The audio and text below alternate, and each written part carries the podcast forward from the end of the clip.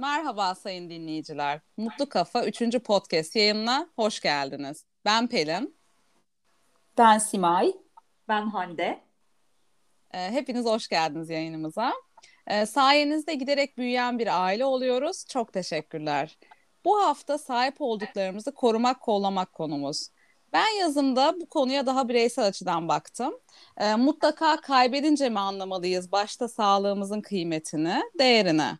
Küçücük bir yara bile ne çok etkiler hayatımızı. Hep aklımızı kurcalar, geçsin diye bekleriz. E, bugün bu yayında daha geniş açıdan yaklaşmak istiyorum bu konuya ve gıda konusunu ele almak istiyorum. E, Covid zamanı daha da çok önem kazandı gıda konusu.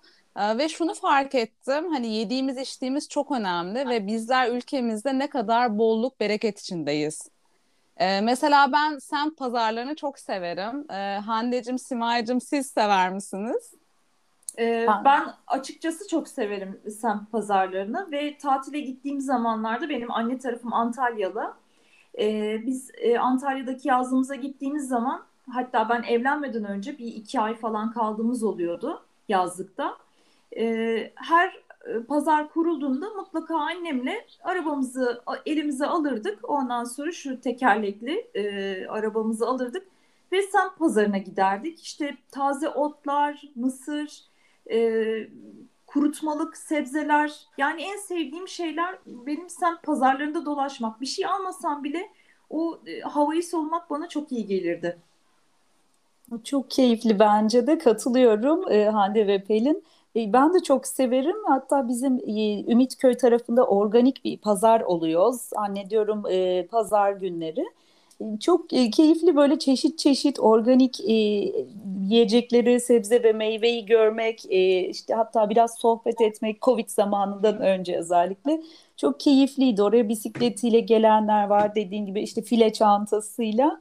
ayrı bir keyif ben de çok severim gerçekten. E, Ay, ne güzel. pazarlarıyla ilgili e, ufak bir not paylaşmak istiyorum şimdi. Siz konuşurken aklıma geldi.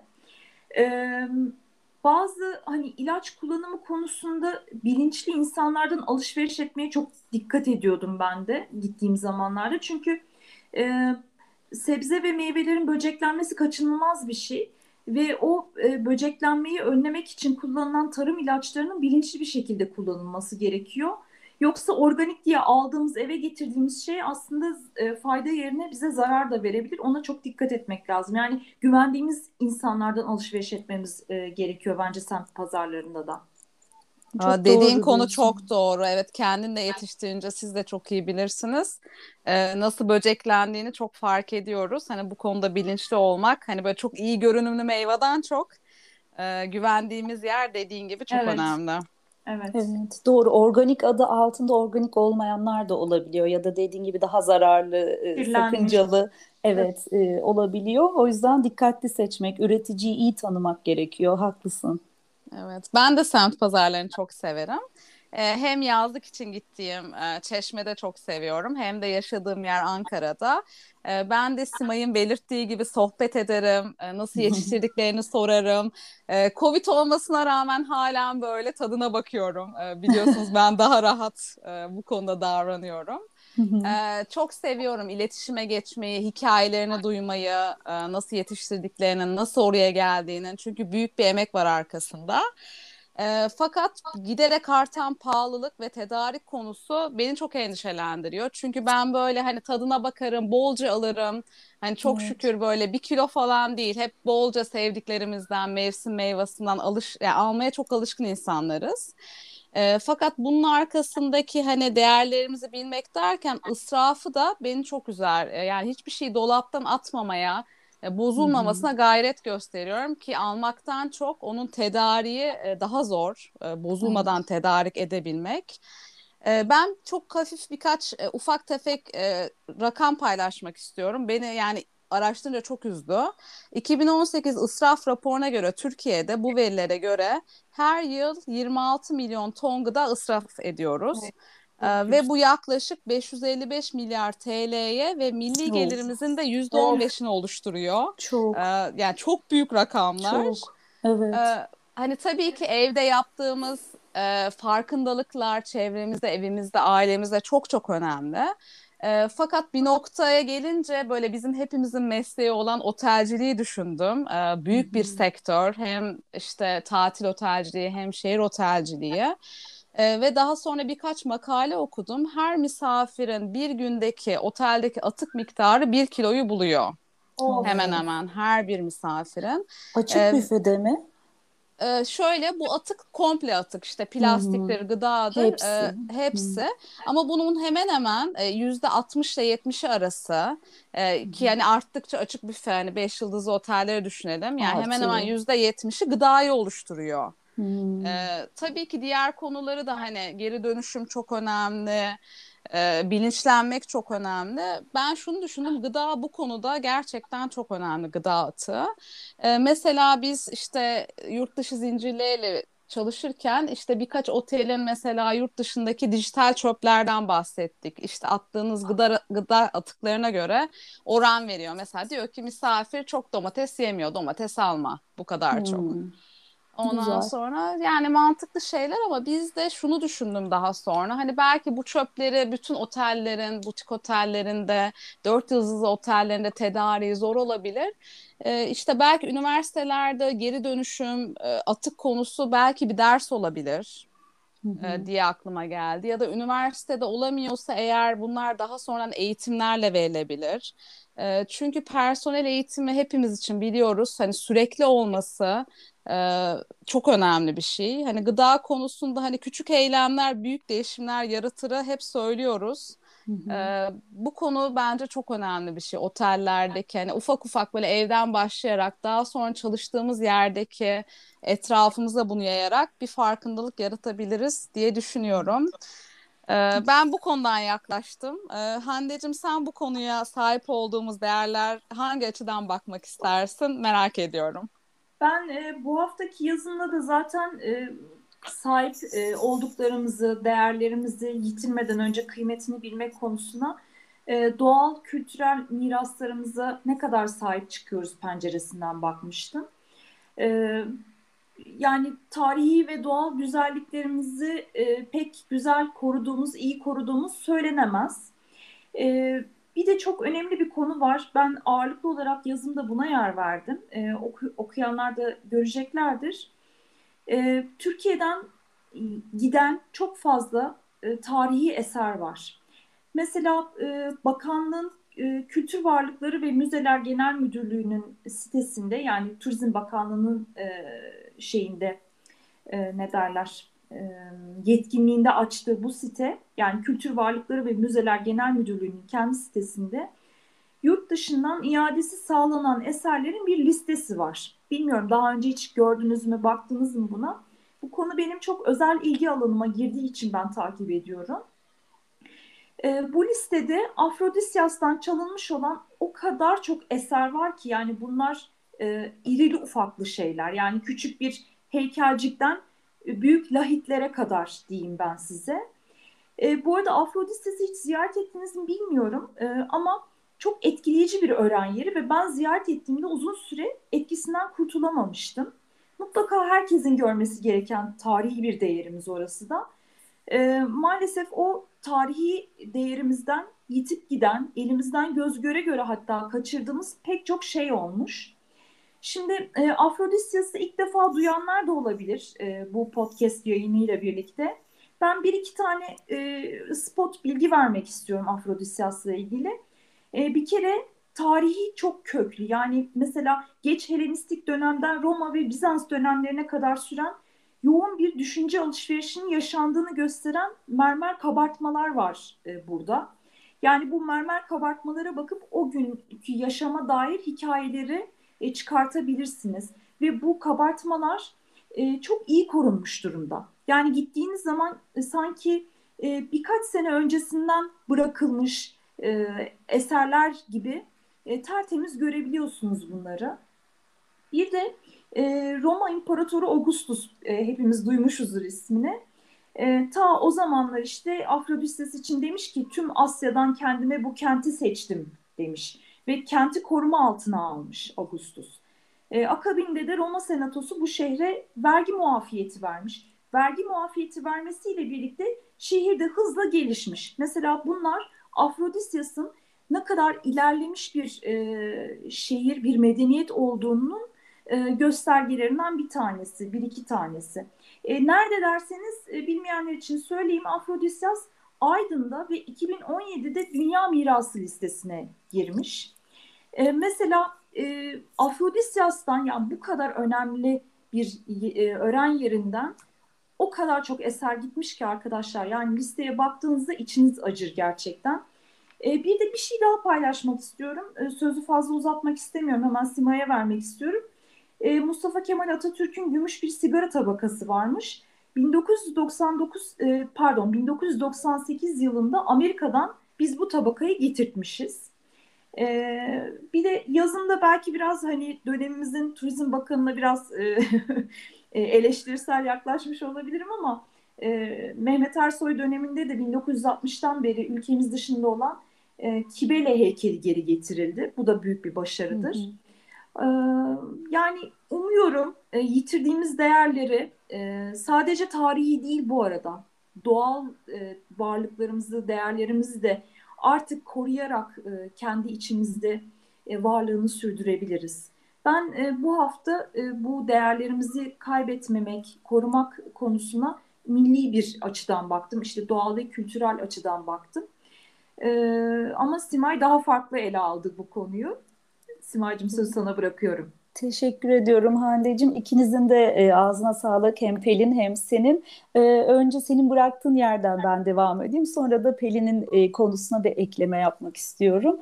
E, şöyle ben e, bu yaz e, Datça'ya gittim ve Datça'da da e, Olive Farm adında bir e, yere gittik. E, ilgimizi çekti. Biraz inceledik burası nedir ne değildir diye. Şu anda e, işte bir butik otel, restoran ve e, zeytinyağından elde edilmiş çeşitli işte ürünler, e, sabun, krem, zeytinyağı e, gibi çeşitli ürünler e, satan bir butik işletme olarak hizmet veriyor. Şu andaki sahipleri Türk.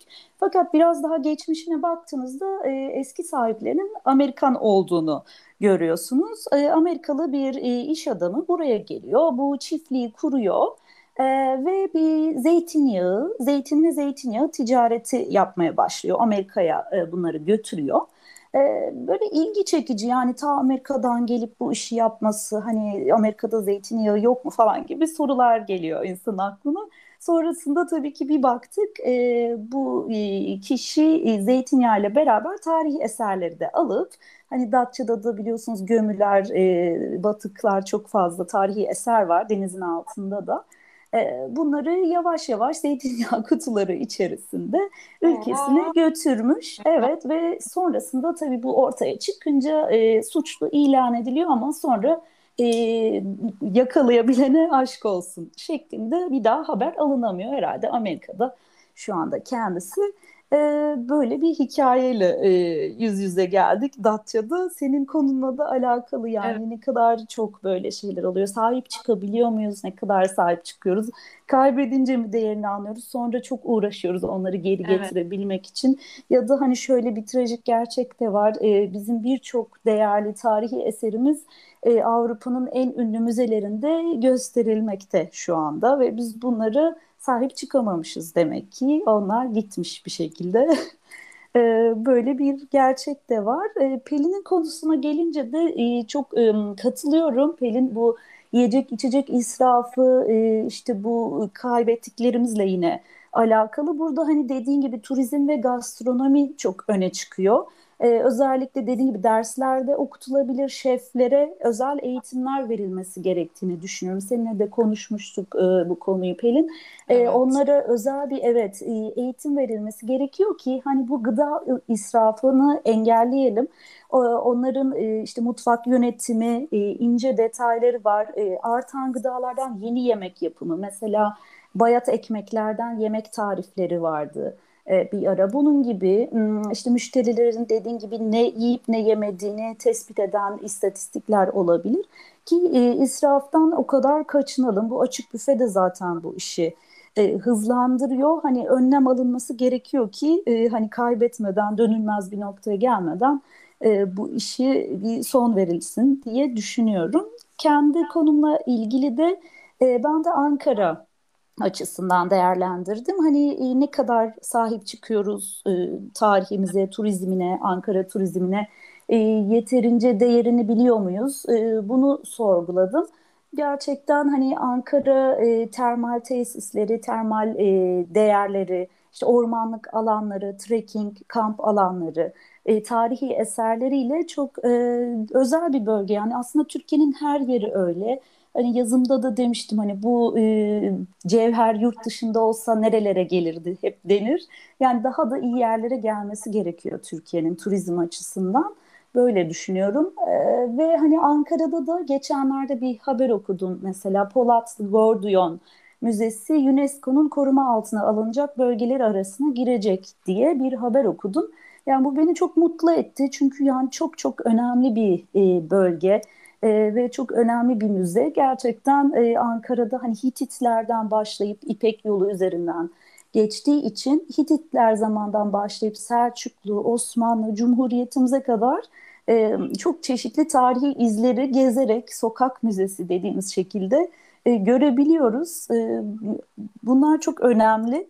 Bunlara sahip çıkmamız gerekiyor diye düşünüyorum. İşte hamam önü, Ağustos Tapınağı olsun. E, böyle bir tur e, yapıldığında Ankara'nın da tarihini görebiliriz. Sizler ne düşünürsünüz bilmiyorum. Nasıl korumamız gerekir bu değerleri? Pelin senin görüşlerin nedir bu konuda?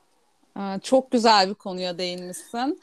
Ee, Ankara çok önemli, başkentimiz. Ee, fakat evet. değerinin bilinmediğini düşünüyorum. Dediğin gibi mesela Gordion Ankara'ya çok yakın. Hani gidilebilecek bir lokasyon olmalı Ankara'ya ziyaret edenler için. Ben çok şey yapılacağını düşünüyorum Ankara'da ve değerini bilmek için hep diyoruz kaybetmemize gerek yok. Güzel bir hani bilinçli bir nesille geliyoruz. Bence bu konuda sosyal medyanın da etkisiyle e, Ankara'da bir sürü şey yapılabileceğini düşünüyorum. İnşallah da yapılır. Şehrimiz e, gitgide güzelleşecek diye düşünüyorum ve umut ediyorum. E, bu arada küçük bir not ilave etmek istiyorum. E, bu Anadolu Medeniyetleri Müzesi de e, Ankara'da e, genelinde bildiği. E, ve Anadolu Medeniyetleri Müzesi Avrupa çapında bir müze. Bunu hı hı. belki pek az insan biliyor. 1997'de Avrupa'da yılın müzesi seçildi. Anadolu Medeniyetleri Müzesi ve hep kendine özgü koleksiyonları e, dün, e, ve e, sahip olduğu e, yani sergilenen, sergilenmekte olan işte ne bileyim bir paleolitik çağa ait, kalkolitik çağa ait, eski Tunç çağına ait, hatta Asur ticaret kolonileri çağına ait Tabii e, çok eski. Eserler evet. var burada. Çok ciddi, önemli e, evet. ve Avrupa çapında bir e, müze burası. Yani Hı-hı. bu yani Ankara'ya gelen herkesin aslında bir anıt kabiri, bir kaleyi ve mutlaka olmazsa olmaz Anadolu Medeniyetleri Müzesi'ni gezmesi gerekiyor bence. İnsanlar çünkü Ankara'ya gelip ne yapacağım? Ankara'da ne var ki diyorlar. Ankara'da bunlar var. Yani bunları görmeden Ankara'dan ayrılmak zaten bence e, bir vatandaşın e, eksikliği olabilir diye düşünüyorum. Katılıyorum. Çok doğru. Kesinlikle yani çok şey var e, ama böyle bilinçli bir şekilde yönlendirmek gerekiyor sanırım turisti. Yani öne çıkarmak, anlatmak gerekiyor. Evet. Ankara'dan başlayıp tüm Türkiye'ye yayılan bir faaliyet olmasını dilerim ben de bunun. Ben evet. de diliyorum. e, bu konuda ajantaların üstüne çok e, bence sorumluluk düşüyor. Ben bu Hı-hı. konuyla ilgili e, biraz böyle emek sarf ettiğim yani yoğun emek sarf ettiğim dönemde e, şu e, şeye takıldım, şu taşa takıldım diyeyim, teşbihte hata olmaz. E, acentalar e, Ankara uçuşları olmadığından dolayı yani direkt Ankara'dan uçuşlar hmm. olmadığı için ki bu yıllardır hepimizin sizin de e, hep kanayan bir yara olarak görmüşüzdür bu konuyu. Ankara'dan direkt uçuşları olmadığı için yurt dışından gelen misafirler e, Ankara'ya gelmek istemiyorlar. Ankara'ya aktarmalı gelmek durumundalar. Bu hem ekstra bilet parası hem de zaman e, harcamak demek oluyor. Şimdi Ankara'ya getiremediğimiz bir insanı e, gezdirmek de mümkün olmuyor. Ama işte acentalarda Ankara'ya misafir getirmiyorlar. Niye? Uçuşlar yüzünden getirmiyorlar. Aslında bu konuda acentaların üzerine çok e, sorumluluk düşüyor. Bir hı. öyle bir rut hazırlanmalı ki bir misafir işte özellikle yabancı e, misafirler için öyle bir rut hazırlanmalı ki içinde Ankara'da olmalı. Ankara'ya da gelmedi bu insanlar. Hadi uçakla gelmiyorlarsa tamam İstanbul'da insinler Ama Karayoluyla. mutlaka başkente. Hı-hı. Evet otobüse gelsinler o zaman değil mi? Evet artık hale. yollar da çok rahat. Ee, hani ulaşım evet. daha kolay. Karayolları çok e, bilmiyorum Hı-hı. rahat ve güvenli bence. Ee, yani hem yabancı hem yerli turist için de hani ben bu konuya değinmek istiyorum. Hani biz bile belki yaşadığımız şehirdeki değerleri bilemeyebiliyoruz. Ee, bazen belki yaşadığımız şehirde biz de sahip çıkıp e, gelen yerel turistlere de Ankara'ya daha çok ne için geliyor? İş için geliyor mesela. Hani böyle o süreyi uzatmak için e, güzel lokasyonlar e, desteklenebilir diyorum Ankara'da. Tabii cazip hale getirmek cazip, lazım. Bir de evet. pazarlama eksikliği var dediğim Kesinlikle. gibi. Hande katılıyorum. O acentaların en büyük eksiği benim gördüm. Cazip hale getirip pazarlama evet, e, sıkıntısı önemli. var. Yani aslında çok değer var ama onu sunmayı sanki çok beceremiyoruz gibi evet. düşünüyorum. Yani çok bunu doğru. otelciler yapamaz ama turizm gönüllüleri, işte Hı-hı. rehberler, seyahat uzmanları, Hı-hı. acentalar. acentalar tabii ki hazırladıkları rutla bunu destekleyebilirler. Katılıyorum ben de. Çok doğru. Ee, arkadaşlar e, ben size bir soru sormak istiyorum. Programın sonuna geliyoruz. Trik e, yani şey bir soru soracağım size şimdi. Hazırız. ha, tuzak, tuzak soru soracağım. Hocam size. zor olmasın ama. Evet. Kolay yerden. ana konumuza bağlayarak e, hemen şey yapalım, kapanışa da e, yaklaşalım. Tamam. E, bugüne kadar sizin kendi şahsi hani şimdi geneli konuştuk işte gıdayı konuştuk, doğayı, kültürel mirası işte ne bileyim yaşadığımız şehri konuştuk ama kendi özelinize baktığınızda bugüne kadar değerini bilemedim ah dediğiniz bir şey oldu mu? Olduysa kaybettikten sonra onun acısını dindirmek için ne yaptınız? evet ben Ay, şöyle benle başlayalım. Ee, şu geliyor benim a, aklıma biraz klişe olabilir ama e, hani gençlik gençliğin kıymeti olarak düşünebiliriz. Çünkü hani zaman sürekli akıyor nehir gibi ve e, bir an öncesini yakalayamıyorsunuz. Hani kıyasladığımızda 5 sene öncesine göre, 10 sene öncesine göre daha farklı bir durumdayız tabii ki ve düşününce daha da ilerleyecek e, bu durumu düşünce hani o yıllar geçti diye düşünüyor insan. Ancak şöyle bir e, çözüm buluyorum buna. Hani ana tutunmak ve olabildiğince onun kıymetini bilmek. İşte sağlığımın, şu anın, e, şu andaki yaşımın e, kıymetini bilip onu en iyi şekilde değerlendirmek ki 10 sene sonra da daha sağlıklı bir şekilde yaşayabilmek olarak düşünüyorum. Sağlığın ve yaşın, anın kıymetini bilmek olabilir benim için. Evet bu politik cevaptan sonra daha bir cevap bekliyorum. Ee, gençliğe çok katılıyorum. Ben de ama artık demiyorum ki hala geç değil. Her anımı doya doya ve aktif geçirmeye gayret ediyorum. Her yaptığımı yapmaya çalışıp. Ee, ikinci de e, kişiler hakkında tabii kaybettiklerimiz olabiliyor isteyerek istemeyerek. Ee, ben de artık şöyle düşünüyorum hani herkese ne demek istiyorsam ne yapmak istiyorsam yapıyorum ki daha sonra tüh vah dememek için. E, kaybettiğim biri olduğunu düşünüyorsam ve hala hayattaysa e, olanı biteni hiç düşünmeden e, sil baştan yapabiliyorum öyle söyleyeyim. E, ya da kaybettiysem zaten zamanında geçirdiğim vakte çok özen gösterdiğim için şükrediyorum. E, sağlığıma da her gün şükrederek başlıyorum aldığım her nefese e, ve tadını çıkarmaya çalışıyorum hayatım. Ee, sen de cevap versen e, programımızın sonuna gelelim. ben kişi olarak cevap verme hakkımız kendime. Bu iyiymiş.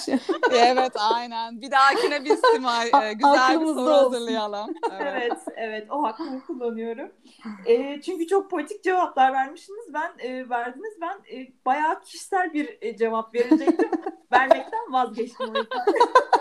Onu bir gün bekliyoruz. Yayından tamam. sonra konuşuruz. Onu yayından sonra. Ay, evet ya şimdi e, süremizin sonuna yaklaşıyoruz. Ben e, toparlama işine girişeyim madem. E, takipçilerimize yine bize ulaşabilmeleri için e-posta adresimizi hatırlatmak istiyorum. info.mutlukafa.com Her pazartesi, çarşamba ve cuma günleri mutlukafa.com internet e, adresimizde haftalık yazılarımızı da takip edebilirsiniz. Haftaya konumuz e, ne olacak Simay?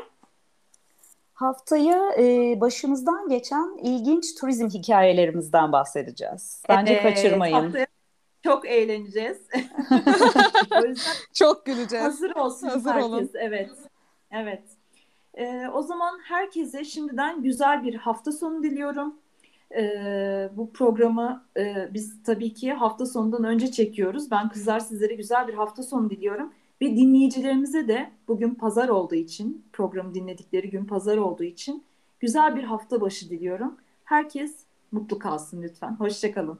Hoşçakalın. Hoşçakalın.